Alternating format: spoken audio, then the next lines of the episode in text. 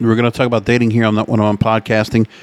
The in this last year or so, as I've been doing this program, and some of the things that are brought up here, the short king revolution, whelming, you know, swipers fatigue, woke fishing.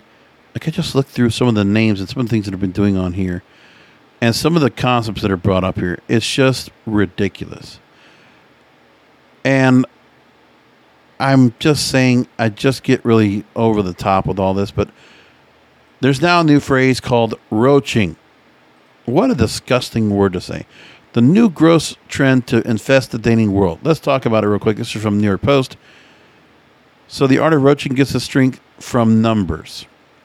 So, this is a new thing. It's called, it's a ph- phenomenon of courtship that is so uncommon unfortunately common to be unavoidable, much like the infamous cockroach itself. Roaching refers to the act of hiding the fact that you're seeing multiple people from a new romantic partner. While the new companion may realize their partner has other lovers, it only becomes roaching when they realize there, in fact, many other lovers.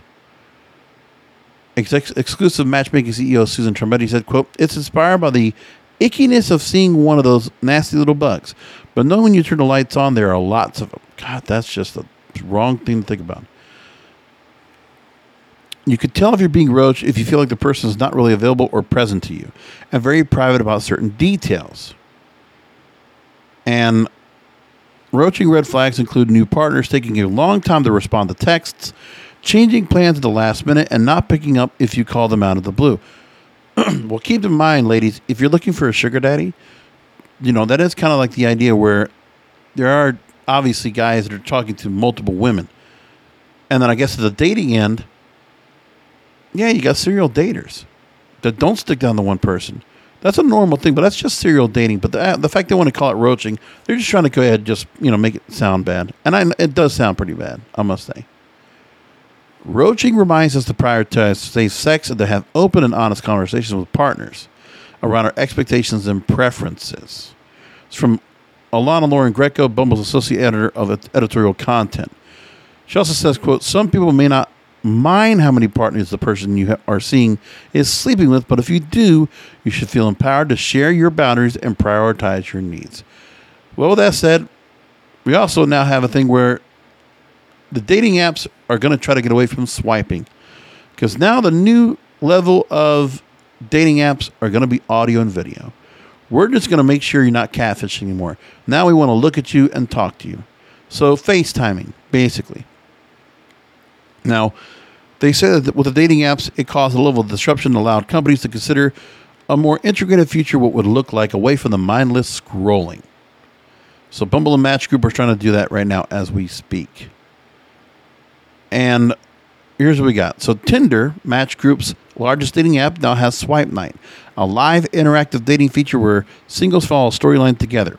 During a set period of time, people try to figure out who committed the made up crime, and at the end of each episode, members work out with another participant through fast chat whether they'll be able to talk about the story, analyze different clues, help solve the mystery together. So, kind of a an advanced form of speed dating, basically. So they have audio and video, letting people re- interact in a way that hasn't been done yet with online dating, with the hopes they'll spend more time on the apps, bringing in more money, and form better connections that can draw more people online. Then they also said they want to do things like a potentially a clubhouse like audio chat or more ways to integrate friends into the experience. Citi singer analyst Nicholas Jones talked to CNBC and they said, Quote, while swiping left and right has meaningfully changed how singles connect, we think users want more control over that experience. To maintain a healthy and engaged network, Bumble will need to continue to innovate to provide users the experience they are looking for.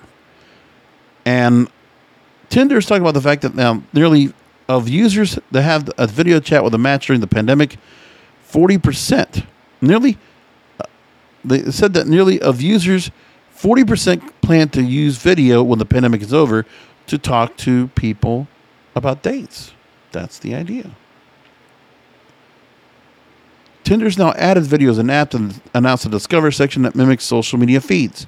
Users can see potential matches who are sharing similar interests with them, like if someone has pets or is into skydiving.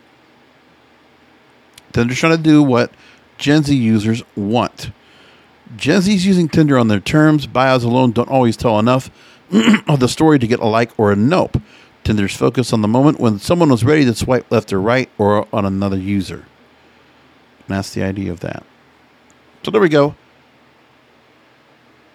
I don't know if it's any good, if it's any better, but it's there's just the, again the hope for dating and finding a good relationship. It's really interesting and weird, all alone when itself. And you know, is it any better than what I had to go through dating, trying to go and find people? I still think real life, real time dating without the apps is probably your better way to go to find somebody that's like minded like you that you might meet. And you go to like minded places instead of going through the mystery of playing a clue or murder on the Orient Express through dating apps. I don't know if there's a way, if there's much of an approach to that. I don't know if it's something I would want to do. We'll keep it short here and let you think about roaching as we go and close this when I'm not podcasting. I'll talk to you next time.